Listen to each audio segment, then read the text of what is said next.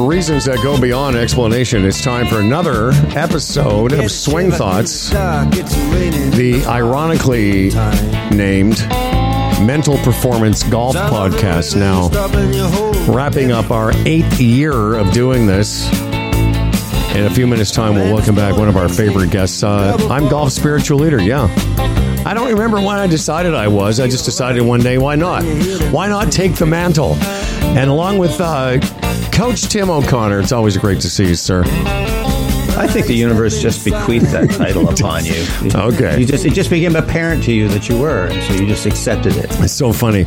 Um, uh, that nice person I gave was it Dave that sent us the um, sent me the Jones bag? Yes, Dave Yeah. Stewart. Dave Stewart. And uh, one of my friends saw me uh, playing with that Sunday bag the other day, and he said, "What does GSL stand for?" Because in my golf community, I don't really tell people I call myself that. And he, I said, "Well, that's, that's." I said, "I'm golf spiritual leader," and he literally did a spit take. he just, he literally spit up his beer. He's like, "You?" I said, "Yeah, yeah. It's a joke, okay." Anyway, I don't, you know, it's not as funny when you have to explain it. Uh, This program is baked fresh uh, weekly and brought to you by TaylorMade Golf Canada. Recently, the uh, Stealth Fairway Wood uh, was, uh, I think it's by MyGolfSpy, one of the top um, fairway woods of the year. Uh, try it out yourself, the new TaylorMade Stealth 2 fairway woods, and of course, the uh, all new TaylorMade Stealth driver and uh, irons. And everyone is enjoying one of their best summers at all of all uh, using this product. Uh, it's like a cheat code for your game, Tim. Learn more at taylormadegolf.ca. And this program also brought to you by whoisoscarbravo.com, makers of the finest golf polo you would ever wear, made of fine Italian fabric. Uh, these shirts are so unique that's only 100 made of each one. Uh, there's eight different ones you can choose from. Uh, they're immaculately tailored and feel like no other golf polo and guarantee you you'll never find anyone at your club wearing it. So check out whoisoscarbravo.com. and Stretch Lab Toronto. Uh, now you might be uh, this point in your golf season in in need of a uh, assisted stretch. Uh, reduces muscle pain and joint pain, increases range of motion and flexibility, and uh, all kinds of great stuff for your golf game at StretchLab.com. Well, that's all the time we have for this podcast. Thank you very much for joining us. We we appreciate you uh, tuning in and uh, join us next week when we'll have guests. That's Tim O'Connor. Um, welcome back to our program. I, very early on, we uh, had the uh, privilege of meeting this gentleman who is uh, considered by some one of the uh, premier uh, mental performance coaches and has uh, turned um, his love of this subject into quite an online juggernaut. You can check him out at the mindfactor.net. And joining us today, along with Karl Morris, is his one of his partners in a series of books that I had the pleasure of reading: the Lost Art of Playing Golf, Lost Art of Putting, etc. Gary Nicol and Karl Morris, welcome to this program. Thanks, Howard. Thanks, Tim. It's great, it's great to be back. Thanks for Yeah. the, the honour of having us on. The, the honor is ours. Exactly. How, how's that? Well, that's true. Gary, uh, Just- Karl, Karl, it, feel, it feels like a, it feels like a reunion now. These uh, these sessions when we get together. I've, uh, I've I've missed having the opportunity to talk about Howard's golf for a while. you know, Howard's golf's in a good place. Trust me. Howard is enjoying golf in a, in a way that he's. I'll call, I like talking about myself in the third person. Gary, um, maybe you can give us a little. Because our, our audience is very familiar with Karl. I've lost track of the number of times we've had the uh, pleasure of having Karl on. Maybe a little background for Gary Nicol and then how maybe you guys came together and uh, what it is you guys are here together talking about today. Sure. I'm Scottish. I was born in Scotland. I've lived most of my life here. I'm based at a place called Archerfield Links, just outside Edinburgh, which is right next door to Renaissance and North Berwick, kind of sandwiched between the two. It's not a bad part of the world to be living in. Mm-hmm. I've been a golf pro, golf coach for over 30 years. I have spent half of that of my adult life traveling with the European tour. I think I packed a suitcase in 1995 to go out on tour, and I unpacked at the end of 2011. Um, I'm sure I went home at some point in between these times, but I don't remember much about it. So yeah, I've been a golf coach for a long time. Karl and I have known each other for a long time. We've actually worked with some of the same players at the same time, but never in the same room or on the same range. Karl was doing his bit and I was doing my bit. So we've kind of known each other and of each other for a long time. And then a few years ago, we, we got together and we started doing some golf schools and clinics and various things up here at Archerfield. And then we always we talked for a while about you know we must write a book, we must write a book and it was just bullshit, really. But then all of a sudden, one day we started to put some ideas together, and we came up with the lost art of putting, mostly to kind of get our ideas, our ideas down on paper before we forgot them, getting to the um, So we, we thought we'd best put it down. And all of a sudden, we had this book which took off and did quite nicely. And then we got the opportunity to do the lost art playing golf and the lost art the short game. And those books are amazing. And what, what I find is really cool about those is that there's so much about playing the game and how you can improve various aspects of your game, but there's very little in what would one call technique in there. There's uh, in your putting video, which we'll talk about expressly today. There's nothing in there about make sure you keep your head down, make sure you accelerate. What's your view on that part of how you balance technique and say awareness or managing your thoughts and emotions? I think there's enough out there on technique already. I don't think we needed to add any more to, to that recipe. And I think the way we've kind of looked at it is these are the skills that we're discussing that aren't necessarily talked about a great deal. And I think if you almost reverse engineer how you putt, then the technique comes second almost you know, we ask the question: Does the does the stroke create the putt, or does the putt create the stroke? And most people would say, well, the stroke clearly creates the putt. But if you've got a two foot putt that's downhill left to right, and a 42 foot putt that's uphill on a slow green, then the strokes are very different. Mm-hmm. The premise is the same, but the technique is slightly different. And, and, I want to get back to Gary and uh, because Gary, you're you're more of a you were a golf coach coaching golf swings, and Karl is a mental performance coach coaching the mental side of the game. But Karl, I'm curious about, and this is where I wanted to get to with you eventually, but I'm curious about this. So if you if in in, in all of the books, Lost Art of Putting, Golf, and the Short Game how, how do you deal with a student, let's say, that maybe have some mental issues, but when you see them perform any of those activities, their technique is so flawed that you can't get to the mental side before some of those obvious mistakes or flaws or basics or what do I call them like foundationals aren't addressed. Yeah, I mean, clearly, I would. You know, you've got to, you've got to look at the physics and geometry of a, of a, a golfer's swing and the physics and geometry of a, of a putting stroke. And, you know, if the path is way out, left or right or whatever, there is, you know, as Gary said, there's ample directions that you can go to work on that. But what's, what's really interesting, you know, if we're looking at putting, is what we've found over the years is that if, if you take this one central theme, and I know Tim's familiar with this, well, you will be, this one central theme of attention, and and really understand the importance of that and where you place your attention. And then explore what happens as a result of putting your attention in, in, in, a certain place. For instance, you know, the, the exercise I'm sure Tim's familiar with, uh, Gary and myself have used it for a while because we stole it off Fred Shoemaker um, that I, I attended. His, I, I we'll do it back when we, when we finished with it. But yeah. that's right.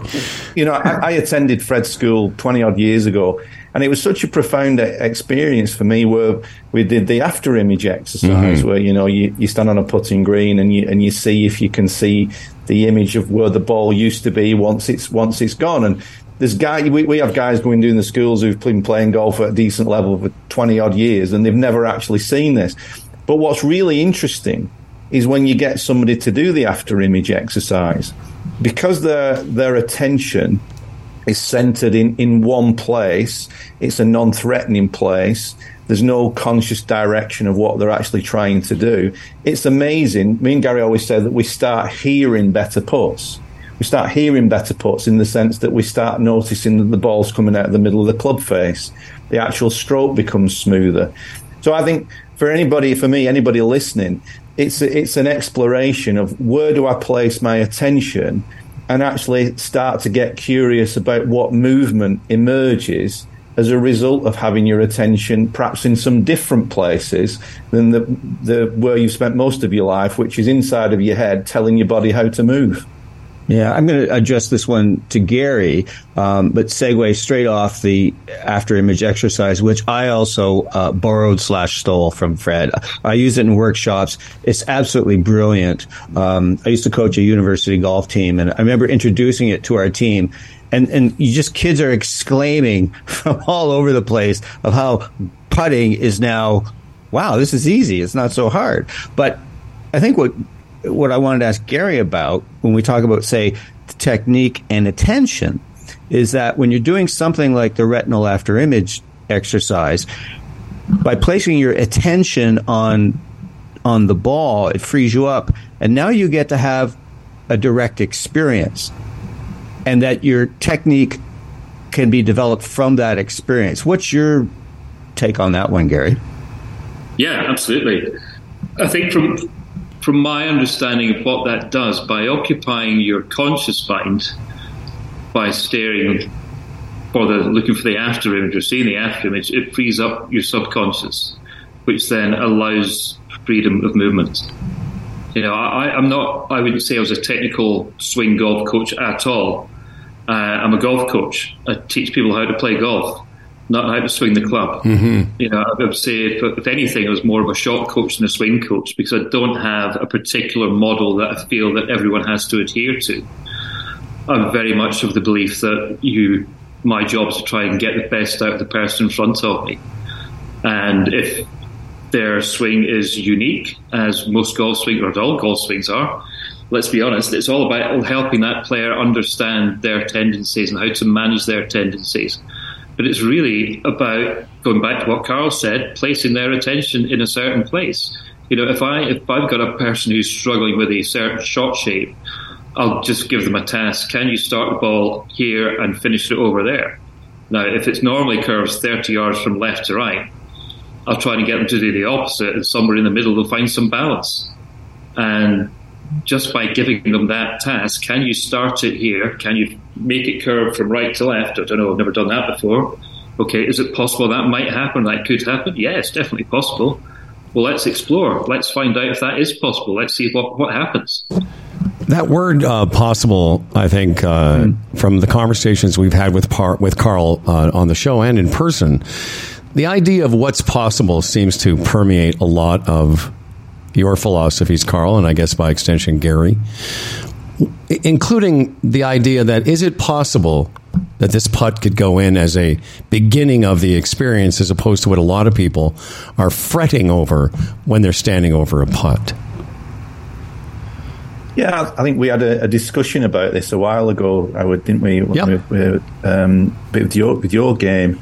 And, you know, for me, one of the most important things um, is the idea that we're all just a bunch of stories in the sense that we've all got this narrative going through our head that we construct about who we are in the world and what we do and what we're capable of and all this kind of stuff.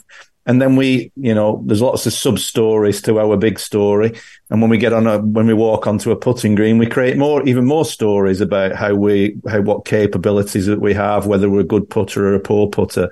And the thing is that we, we don't realize that we're just making all this stuff up, that the stories are not actually real. They're just constructs inside of our head. And the great thing is with questions like, is it, is it possible to hold this putt? Is it possible I could roll the ball into the hole?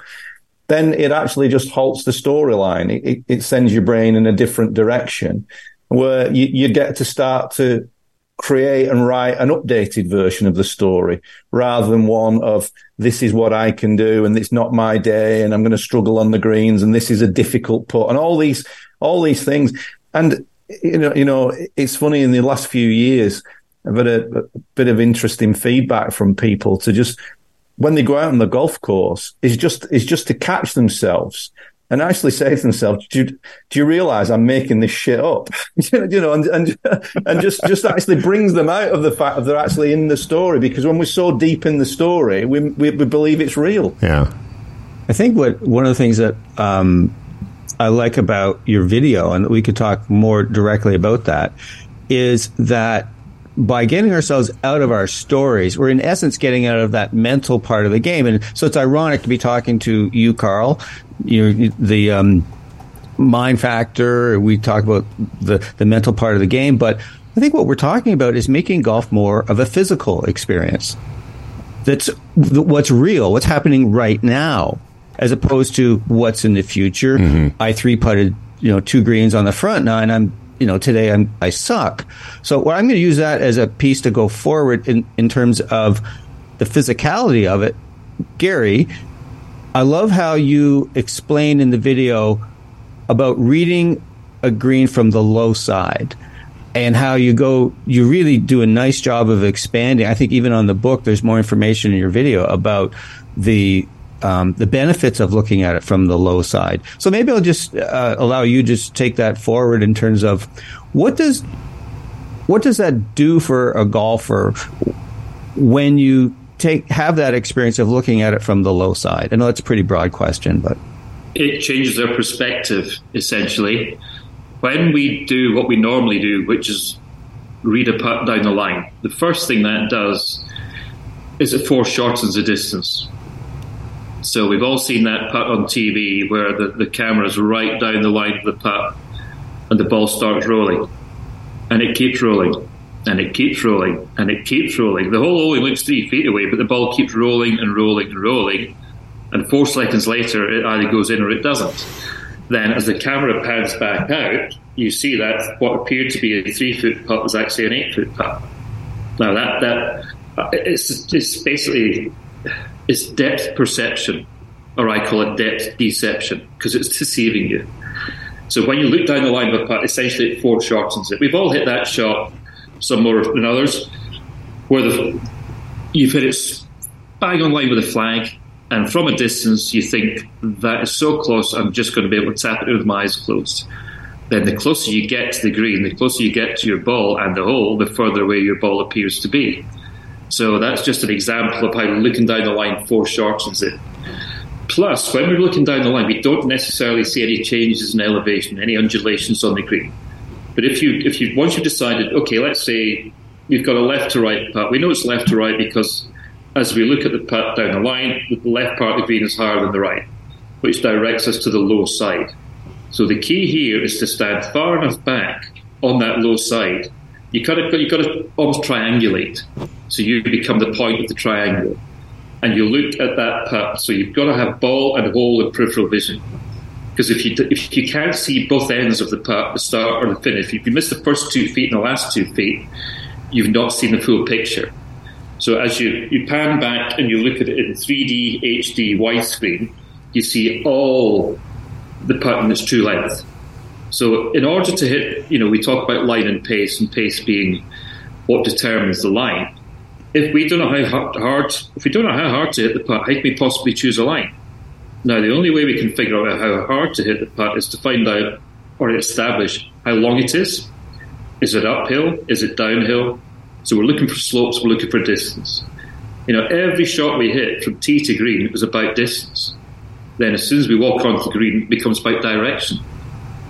And I think what we tend to do is we read a putt and we, we choose a line then we decide how hard we're going to hit it, which is madness. If you flip that on its head, really, if pace determines line, surely we should be looking at how hard we're going to hit the putt, and then we choose a line appropriate to that pace.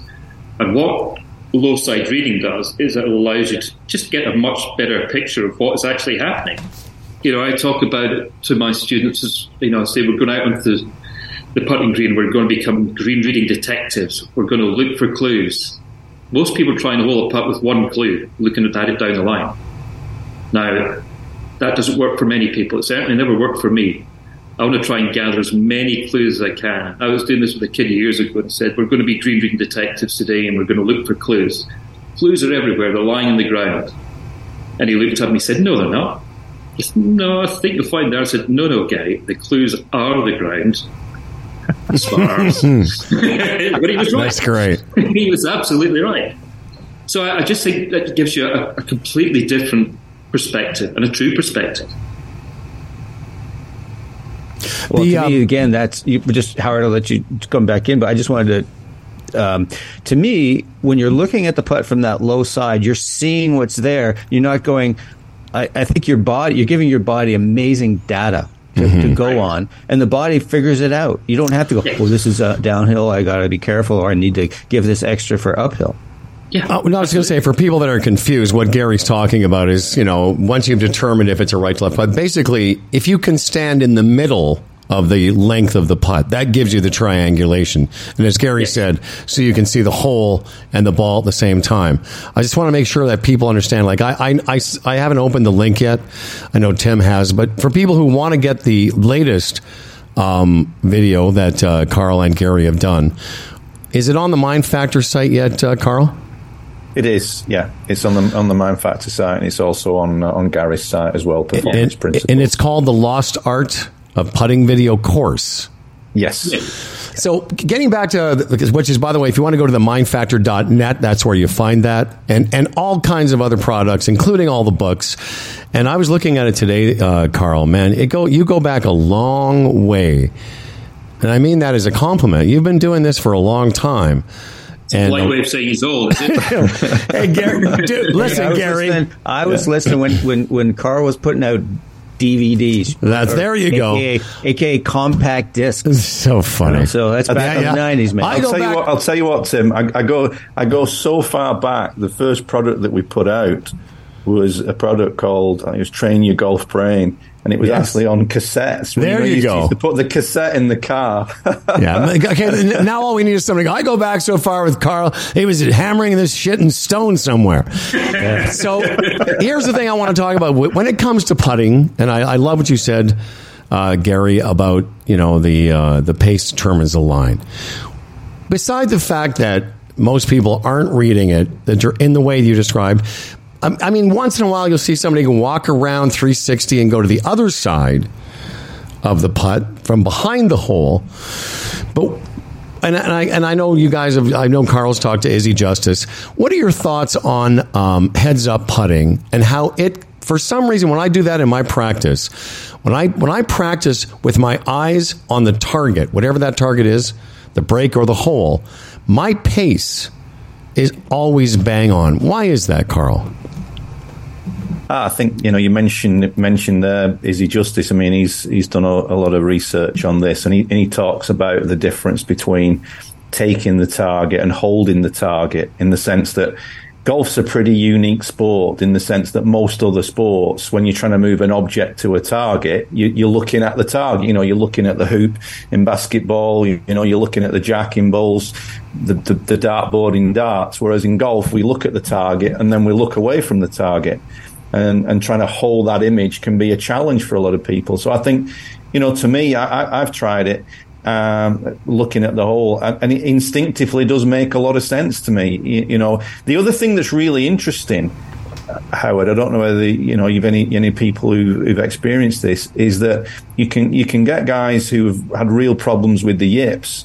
But if they actually look at the hole, the instance of the yips tends to, in the majority of cases, if not completely disappear, but it certainly reduces because there's not that anticipation of, of, of impact. So I think, you know, it may, it, who knows, in, in, in 20 years' time, everybody may hit every putt looking at the hole, but it does, it does for me instinctively make sense from a brain body uh, connection. Instead of having to hold the target in your mind's eye, you're actually looking at the target. I think one of the things that's interesting about that target piece, you, you go like talk about going back. So when Rotella's books first started coming out, he talked about um, fixating on the target. It wouldn't just be you know the tree behind the green. It wouldn't just be the branch. It would be a leaf. And I think that kind of, I think a lot of people were sort of taken too far in terms of uh, like need this laser type focus, which in putting I think really can really negatively affect a lot of people. And there's a lot of debate whether you should put that little line on the ball and you get down. So maybe I'll address this one to Gary.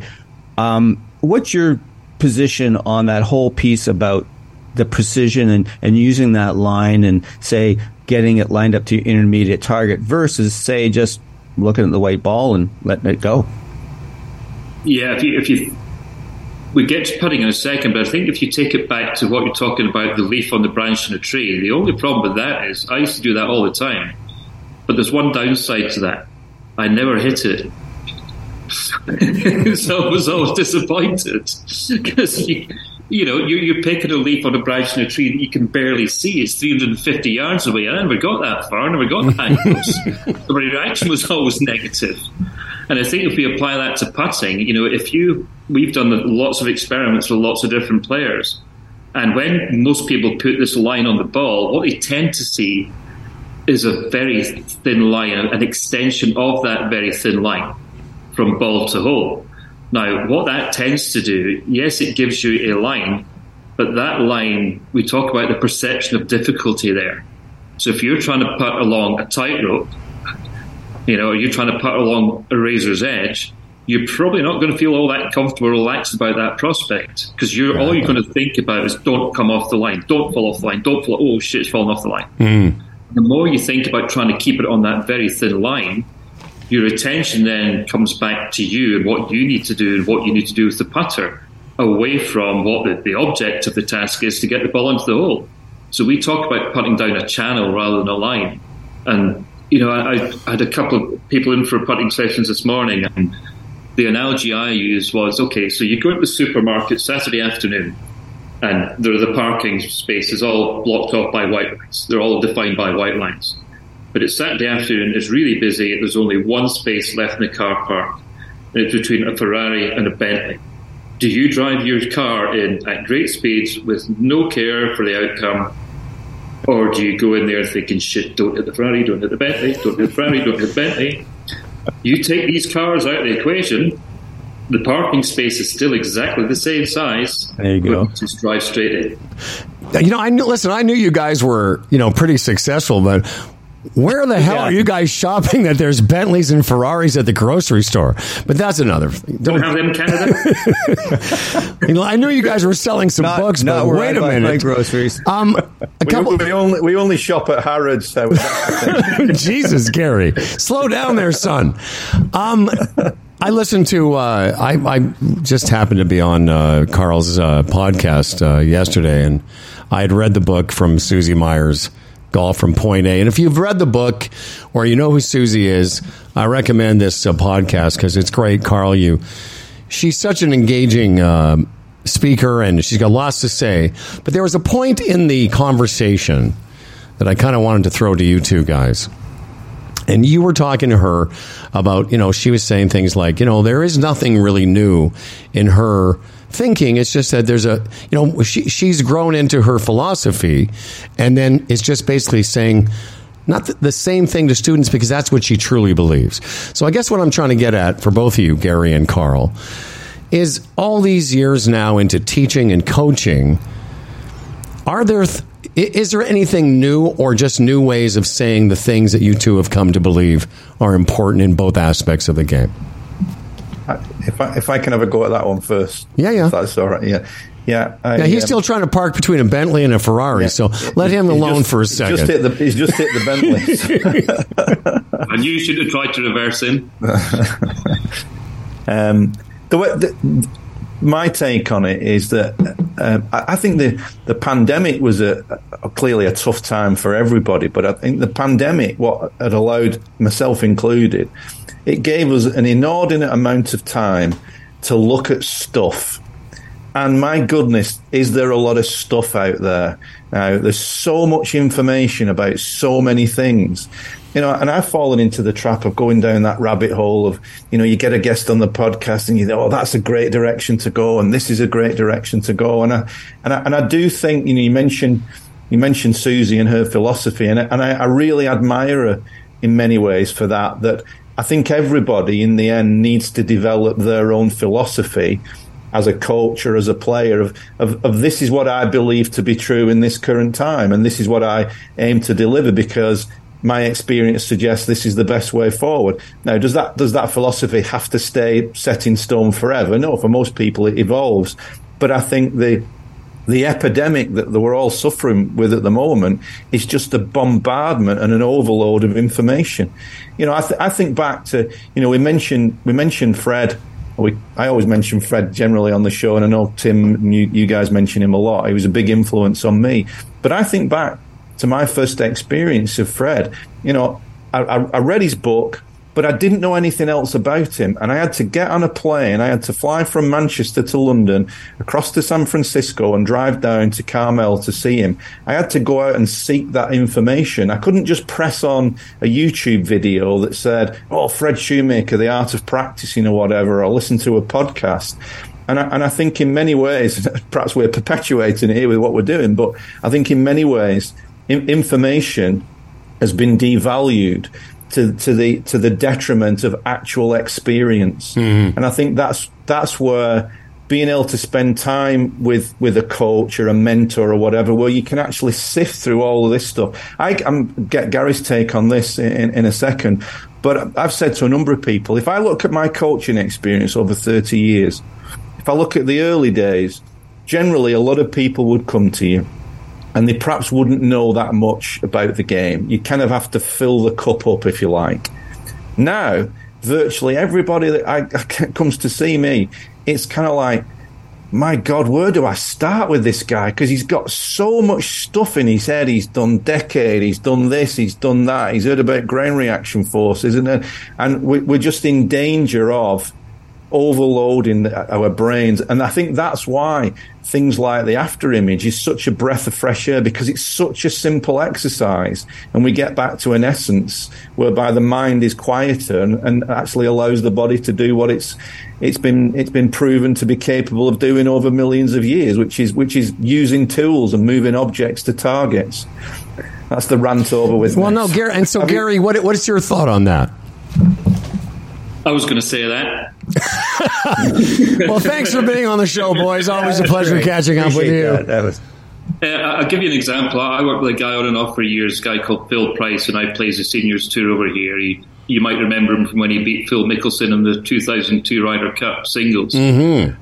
This is a great lad, been a friend for a long, long time, and I worked with him on and off for years, and he never once asked for a lesson. He never once asked for coaching he would phone me up and say, "Are you going to be at such and such a tournament next week? You're going to be in whatever." Yeah, yeah. I said, "Okay." I need a mental declutter. That was it. That was my job: was to strip all the shit away that was going on in his head and give him something to work on, something to focus on. So I was doing this 20 years ago, and I didn't even know I was doing it. Mm-hmm. I was trying to strip things back and remove all the unnecessary noise when I didn't, I realised, well, I thought it was just if someone's got one thing to work on, they should be able to achieve something. But it's when we got all this other noise, all this other information, then we get confused. Well, I think what Karl said about the mental side and people being, being inundated with so much information, I think it applies to golf swings as well because, you know, I, when I, I first met uh, a friend of ours, Mark Evershed, 30 years ago, he was one of the first few people that I, I met that had a real sort of a quirky take on the golf swing and he, he'd been in the golf machine world and all this stuff. Well, now, as you said, Karl and Gary, you know, everybody everybody can come to a lesson with so much you know information that wasn't available before but in the in the end all the things about a golf swing that were true when we all started as kids are still true today. Yes. And, and, one of the things is, is that I notice that you know whether it's it's you know going back to things like the golf machine or Rotella or whatever, and or Fred Shoemaker, is that basically we cobble together all this stuff. We're all influenced by somebody. And like I say, I've said about in terms of music, the metaphor I use, there's only three chords in rock and roll. But how do you put it together your way? And yes. I think that's what you guys have done really nicely in terms of like you're you're drafting off your own experience mm-hmm. through this. You're just not yeah, you may have been introduced by the retinal after image by Fred, but in your video, Karl, you're throwing some new things in there that I haven't heard. Uh, I love how you uh, invite people to, when they go to the practice screen, rather than throw the three balls down and try and hit the same three putts over and over again, do the retinal after image, and it's it it gets you centered, it grounds you, it kind of quiets the mind. So that's what I like about your video. You guys have put your own nice little personal touches on it. Uh, that video we're talking about is called the Lost Art of Putting program. It's at the mindfactor.net, as is all the other uh, various uh, programs that are well worth your time, uh, effort, and money. I uh, just so you know, Karl, uh, coming on this program pays dividends because one of our listeners, I won't say who it is, just for he's signed up for your your fall program. Um, I'm not sure he wants to become a coach, but he, he's a guy that coaches executives. He's a very keen golfer and heard you on the show and has signed up. And you'll meet him in in I think in your city in the in the fall. Wow, he's, he's going to come over from Canada. Yeah, well, we you know we we can go places too, Karl. Okay, Howard, are you looking for five? Are you looking for a five percent commission? I'm not looking for anything but Karl's continuous uh, ability or uh, willingness to come on the show. But I guess if he bails, we got Gary now because it looks like to me Gary will do anything. hey, listen, Gary Nicol and uh, Karl Morris, congratulations on another great program. Uh, go check out the Lost Art series of books and now the Lost Art of Putting program video. Thanks, guys, Karl. And by the way, that Susie uh, Meyers uh, podcast is just a couple weeks old, and I, I, love her stuff. And if you do too, uh, Golf from Point A is her book, and she talks about it. Very, very well done, Carly. No, she's uh, she's great. I think uh, she's, you only have to listen to her for a few minutes and the, the enthusiasm that she has for the game. No, she's great. Is, is really infectious. Yeah, she's brilliant. Thanks, Karl Morris. Thanks, Gary Nicol. Take care, My guys. pleasure. Can I just say one more thing just before we leave? Go for for all your, your listeners out there, um, if you want to go to either the Mind Factor or performanceprinciples.co.uk to download the, the program, we can offer your listeners a 20% discount if you just key in the code TLA20, where TLA for the Lost Art, 20 TLA20, where it says, Do you have a coupon? Click on that and you get a 20% discount. That's very Wow, kind of that's you. Very kind of you. Thank Uh, you. and I maybe we'll include that in our show notes for people if they're going to be able to uh, go and check this out. Uh, thanks again, guys. The Lost Art of Putting program, well worth your time and effort and money. Thanks, Ken. Appreciate it. Thank you very much. Thanks, Howard. Thanks, just- Tim. thanks, Howard. Thanks Thanks, again. Just let yourself out. You know, we're going to continue. What we do now is when you listen to the show, what we do now is you guys leave and then we talk about you. It's really fun. I know, we've heard it before. all right, just relax. It'll all be good. I promise. they know our they know our deal. Yeah. All right. Thanks again. Take care. Thanks, fellas. Bye. No, no. Mm. So I uh, went back and looked at our emails. So I, I saw that. I I've just been busy the last couple of weeks, and I saw that you had sent me uh, the link to the video, and I just saw it now. And obviously, it was easy enough to uh, to download the all that stuff, and uh, you had no problem with it.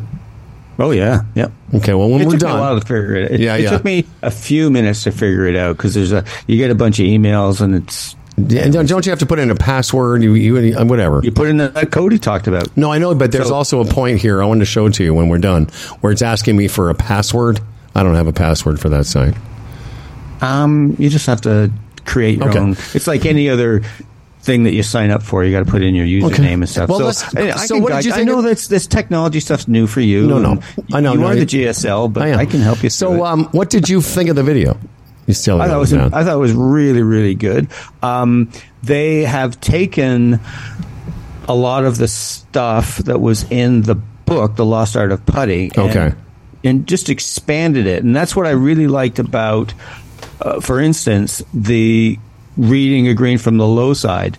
There's a ton of information that Gary gives in the video that's not in the book. Okay, good. So it really does nicely expand. Uh, are we are we keeping you up late? no, no, no. I Um, just um, I've been yawning uh, the last couple of days for some reason. I'm not getting uh, enough sleep. But go ahead. I'm I'm fascinated. So yeah, so the um, yeah, so in the video, the, there's more information. So if you already possess the Lost Art of Putting book, I would say the video is very much worth your while. Okay. Um, and Karl does a really nice job. Karl's a, a, a great presenter. That's one of the things I, you know, go back to the '90s when I was like listening so keenly to his uh, compact discs.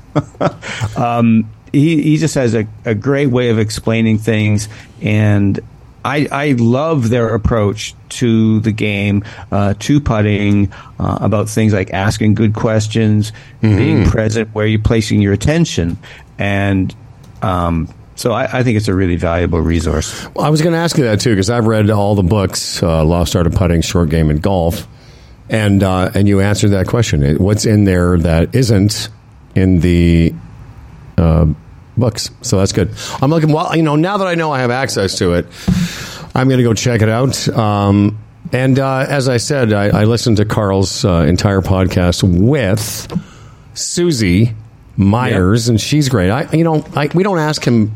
I'm not sure we've ever asked him, but I think we should ask him for her contact information because she'd be great on our show. I yeah, I tried to get in contact with her once, but uh, anyways, it didn't. It didn't. I didn't get I- a response, so I'll try again. I'll say, "Hey, we're friends of Karl yeah, we're friends of Karl's, and also sake." listening to her with him, I thought you know she'd be great with us because you know we're a different yeah. vibe.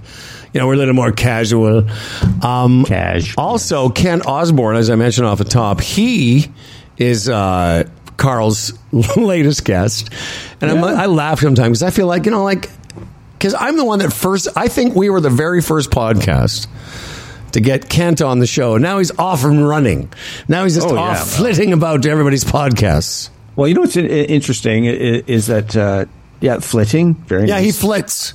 He He's a flits. flitterer. Um, so you, I think there's part of Kent in the putting video because what I, I was saying that they've kind of cobbled together a bunch of different people like Izzy Justice, Fred Shoemaker, and I think there's a bit of Kent Osborne in there because uh, one of the I think it's the second uh, chapter, if you will, of the video. It's gratitude, and our buddy Kent is huge on gratitude. Hmm. Well, that's actually the And- name of uh, the the head the head of the or sorry the uh, the show note on Karl's last podcast is all about uh, gratitude.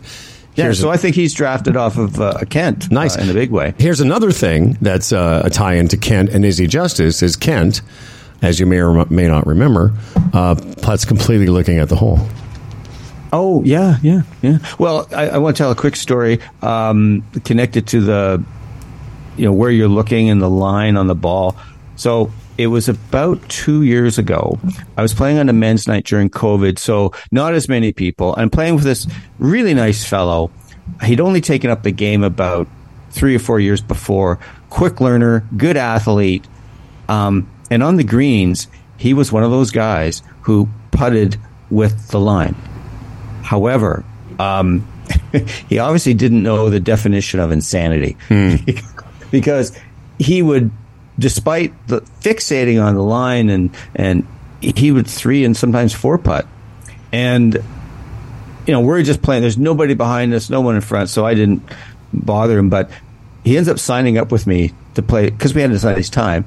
He ends up signing to play up with play with me. Well, I'm all, I'm playing with the men's vice captain and the treasurer.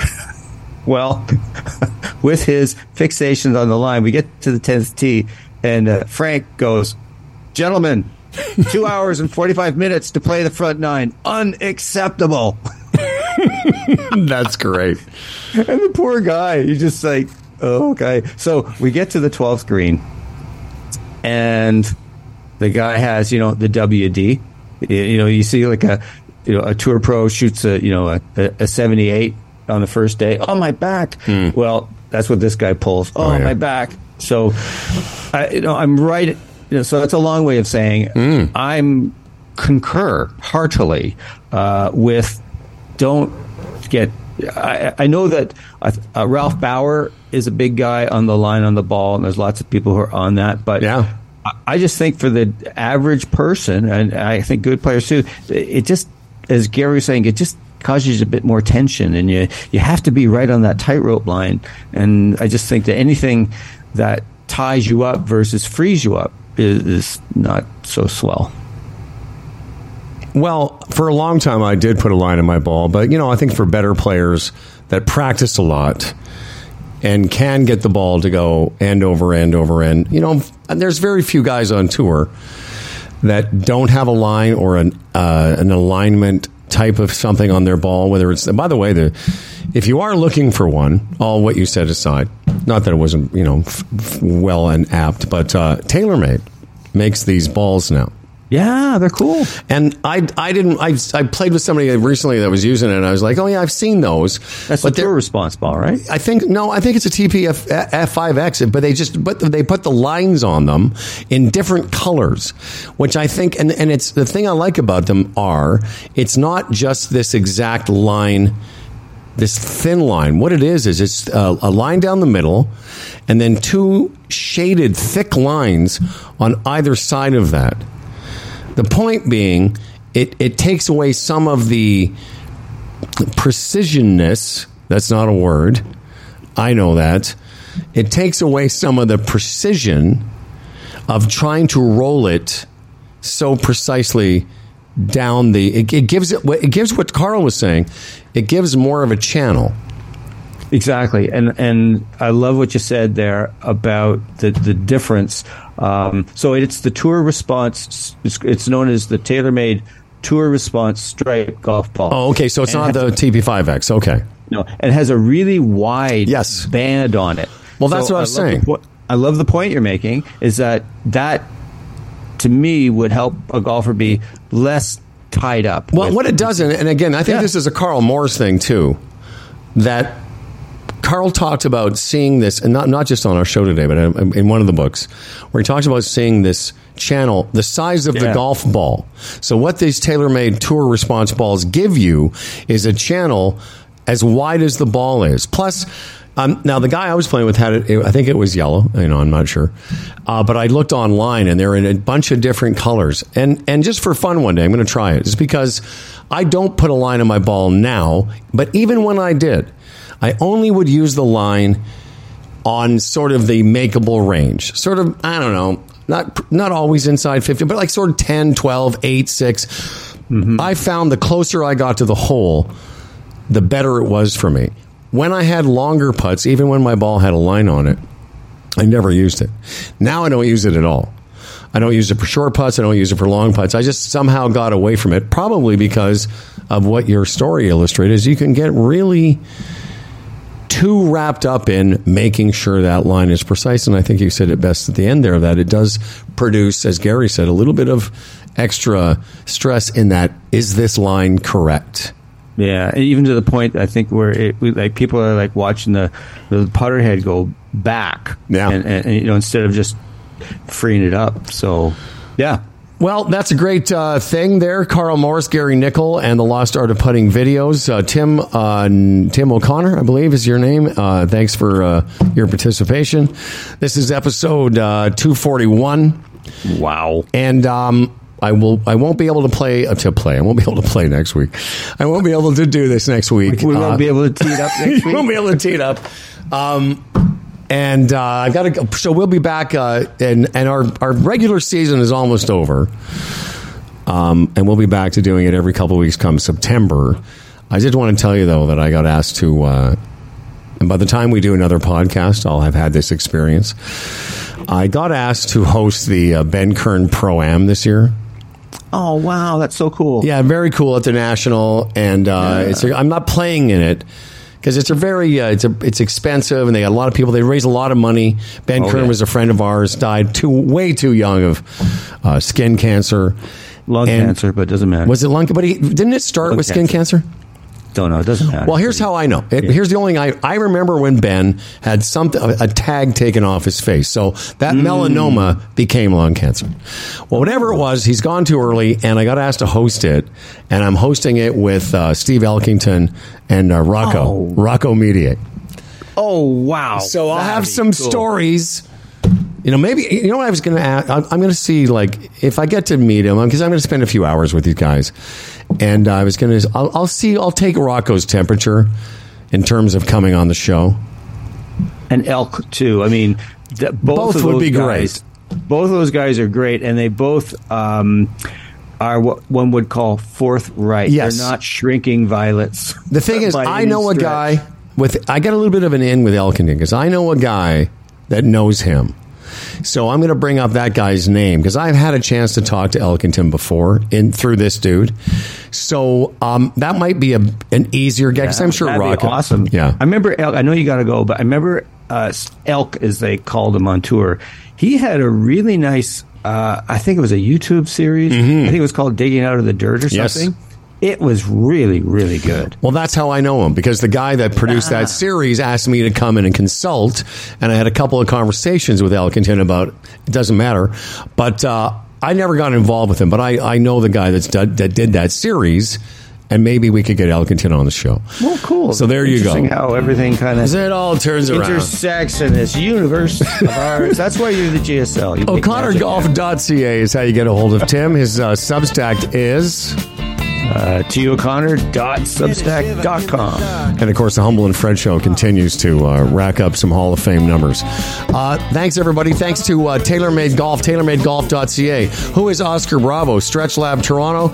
And uh, thank you for uh, supporting us. We certainly appreciate it. See you in a couple of weeks.